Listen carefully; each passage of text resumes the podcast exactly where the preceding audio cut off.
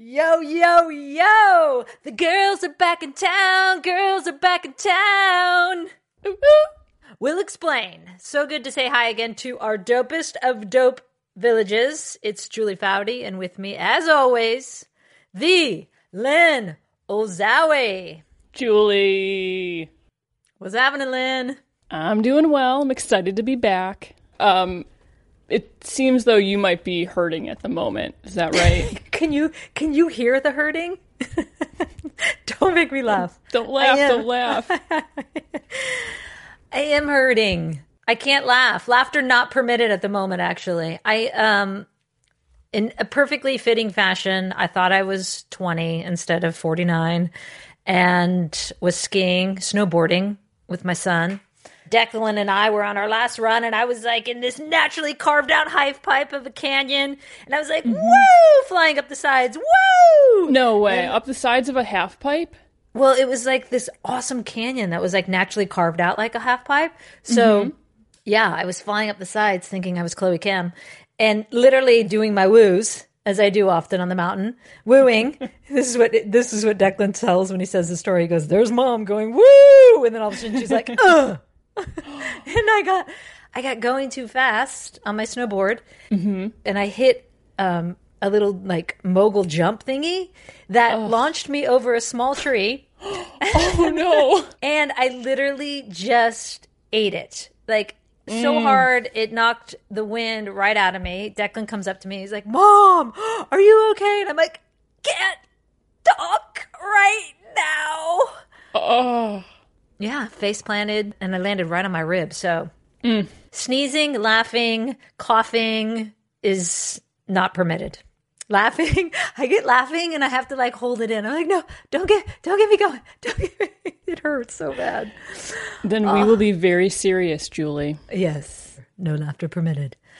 Okay, we're back, kind of back, and we're about to explain why. Lynn, you want to explain what we're doing? Jules, I'd be happy to this is actually something we've been talking about doing for a little while now. And it comes from wanting to give you, our wonderful listeners, something to hold you over between now and the launch of season three. A little cocktail, appetizer, a little something, something, a little something, something. So, drum roll, please. We would like to introduce Dope Dips. Lynn, please explain dope dips because this was really actually your idea. This fabulous idea. Yeah, we have all these amazing moments from the first two seasons, and I thought that we could put out mini episodes where we take a clip from one of the episodes we've already done, and it might be a funny clip or one that makes you think. Julie and I will do a little introduction to the clip, maybe share a behind the scenes story from that episode.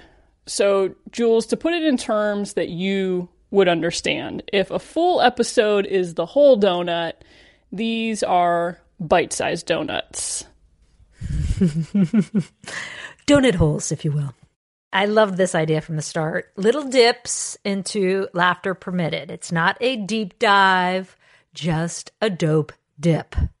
The master plan is to release a dope dip every week leading up to the launch of season three.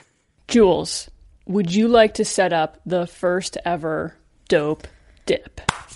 Oh, yes, because it's with the Kinger, Billie Jean King.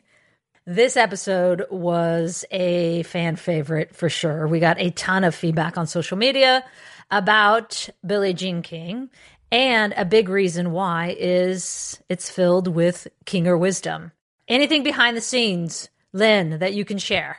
One thing I remember from this episode was prior to the recording. This was a live podcast we did, and we had a little bit of time with Billie before we actually did the recording. And I remember the two of you, it was almost electric when the two of you got together, where you're kind of going 100 miles an hour, just catching up and it was clear, obviously, your friendship, and also there's just this mutual respect between the two of you. And I would imagine you guys were just so excited you, to see each other because you don't necessarily get to spend that much time with each other. No, and we go back gosh, to the mid 90s when I first met Billie. We talk about that a little bit in the podcast. But she's just such a gift in my life and so many others' life, other lives. So um, anytime I get to see her, it's it is. It's like plus we're two like crazy ADD all over the map type of humans to begin with, with a ton of energy. So we just like start throwing ideas and thoughts at each other right away. It's so fun.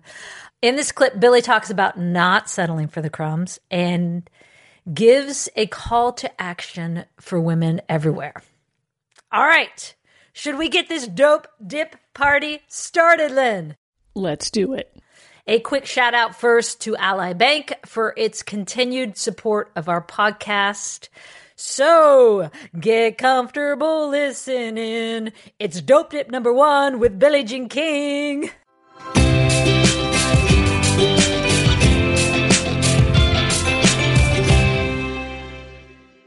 Everyone's blessed with something special.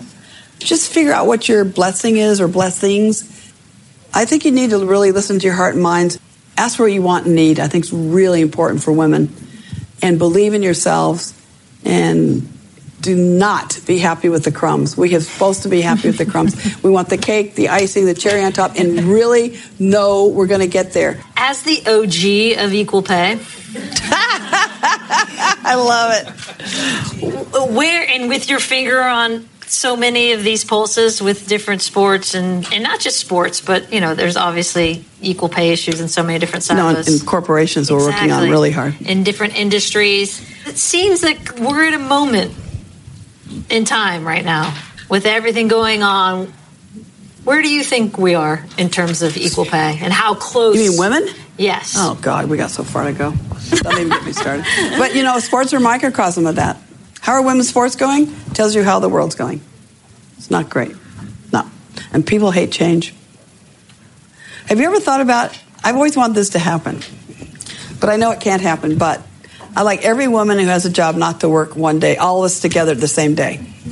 And I always imagined what would the world look like that day? Nothing would happen. That's what would happen. Mm-hmm. But like a woman. But I don't want the, any of these women need their jobs. They, a lot of them are single mothers and like we have to work, you know, over a year and a half, like a year and a half to make what a guy makes in one year. We have got to start asking for raises.